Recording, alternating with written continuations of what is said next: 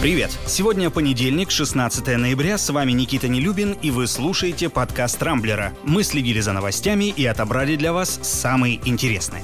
Начну с США. Похоже, Дональд Трамп действительно не собирается просто так отдавать должность президента. Еще на прошлой неделе российские СМИ писали о том, что Трамп планирует развязать юридическую войну с американской избирательной системой.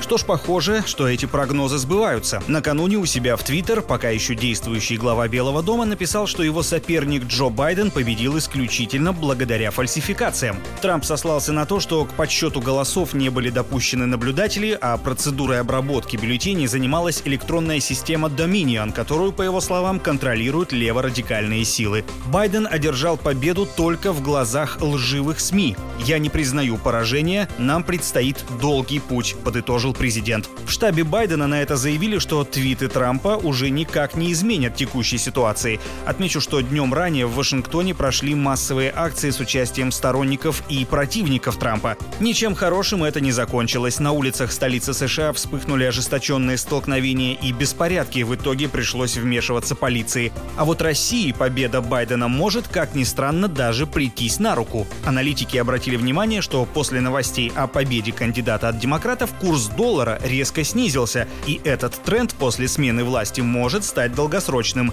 Причин тому несколько. Байден может отменить некоторые пошлины на импорт и отказаться от тарифных угроз. Подобное смягчение торговой политики США, по мнению экспертов, вполне может укрепить рубль. Ждать осталось чуть больше двух месяцев. Инаугурация нового американского президента состоится 20 января.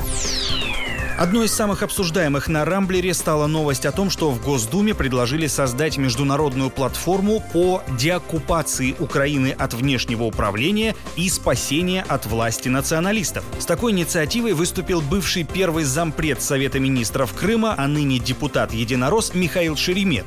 А поводом послужили планы Киева провести в мае следующего года саммит, на котором в том числе будет обсуждаться вопрос возвращения полуострова в состав страны. Об этом в начале ноября заявил глава украинского МИДа Дмитрий Кулеба. По мнению же депутата Шеремета, западные заокеанские силы используют Украину для противостояния с Россией, а, цитата, «украинский народ заслуживает, чтобы к руководству их страны пришли люди, которые осознают важность дружеских отношений с Россией и неразрывность многовековых исторических связей». Конец цитаты. И тут, конечно, хочется сказать народному избраннику, что по-хорошему точно такие же осознающие люди должны быть и с российской стороны, но их почему-то нет. Ну и потом, украинцы сами решают, кто будет руководить их страной. У них такая возможность есть, в отличие от нас. Ноябрь выдался богатым на скандалы с участием известных российских спортсменов. Не успели утихнуть страсти вокруг интимного видео с участием Артема Дзюбы, как подоспела новая громкая история. В прошлую пятницу на московском стадионе Лужники произошла драка между профессиональными бойцами Сергеем Харитоновым и Адамом Яндиевым. Казалось бы, пока все логично. Стадион, бойцы, поединок. Но потасовка, увы, носила исключительно бытовой характер. Яндиев ударил соперника кастетом и нанес ему серьезные травмы. Выяснилось, что раньше спортсмены были приятелями, настолько хорошими, что Харитонов регулярно одалживал Яндиеву крупные суммы. В итоге долгов накопилось больше, чем на 2 миллиона рублей, которые должник отдавать почему-то отказался. А стоило лишь напомнить о возврате денег, как тут же взялся за кастет. Но это все со слов Харитонова. Яндиев же накануне пообещал, что уже сегодня даст интервью, в котором изложит свою версию событий. Непонятно, правда, как это ему удастся, учитывая, что вчера вечером бойца задержали и возбудили уголовное дело об умышленном причинении легкого вреда здоровью. Яндиеву, кстати, грозит до двух лет тюрьмы. Ну и раз уж я упомянул Артема Дзюбу, не могу не поделиться последними новостями, связанными с ним.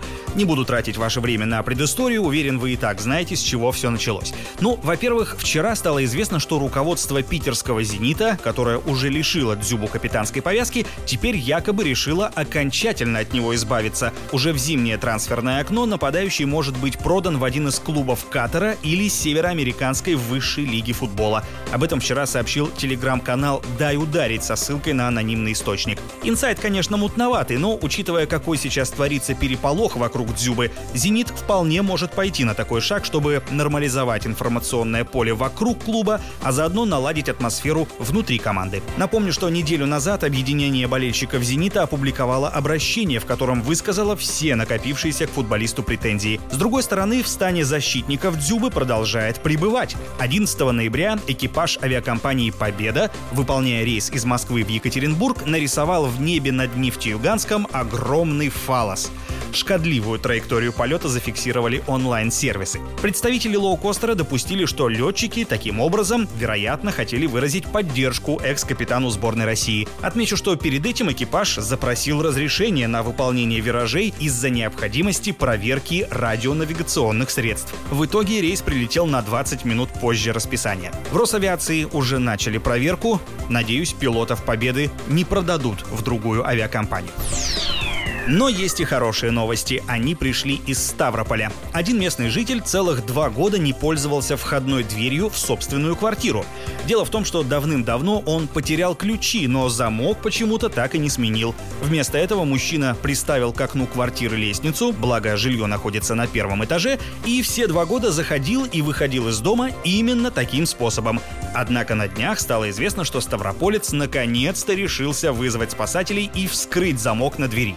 Оказывается, у него появилась возлюбленная, которую он решил пригласить в гости и побоялся, что она не станет забираться в квартиру по приставной лестнице. Как прошло свидание и чем закончилось, история деликатно умалчивает. На этом пока все. С вами был Никита Нелюбин. Не пропускайте интересные новости, слушайте и подписывайтесь на нас в Google подкастах и CastBox. Увидимся на rambler.ru. Счастливо!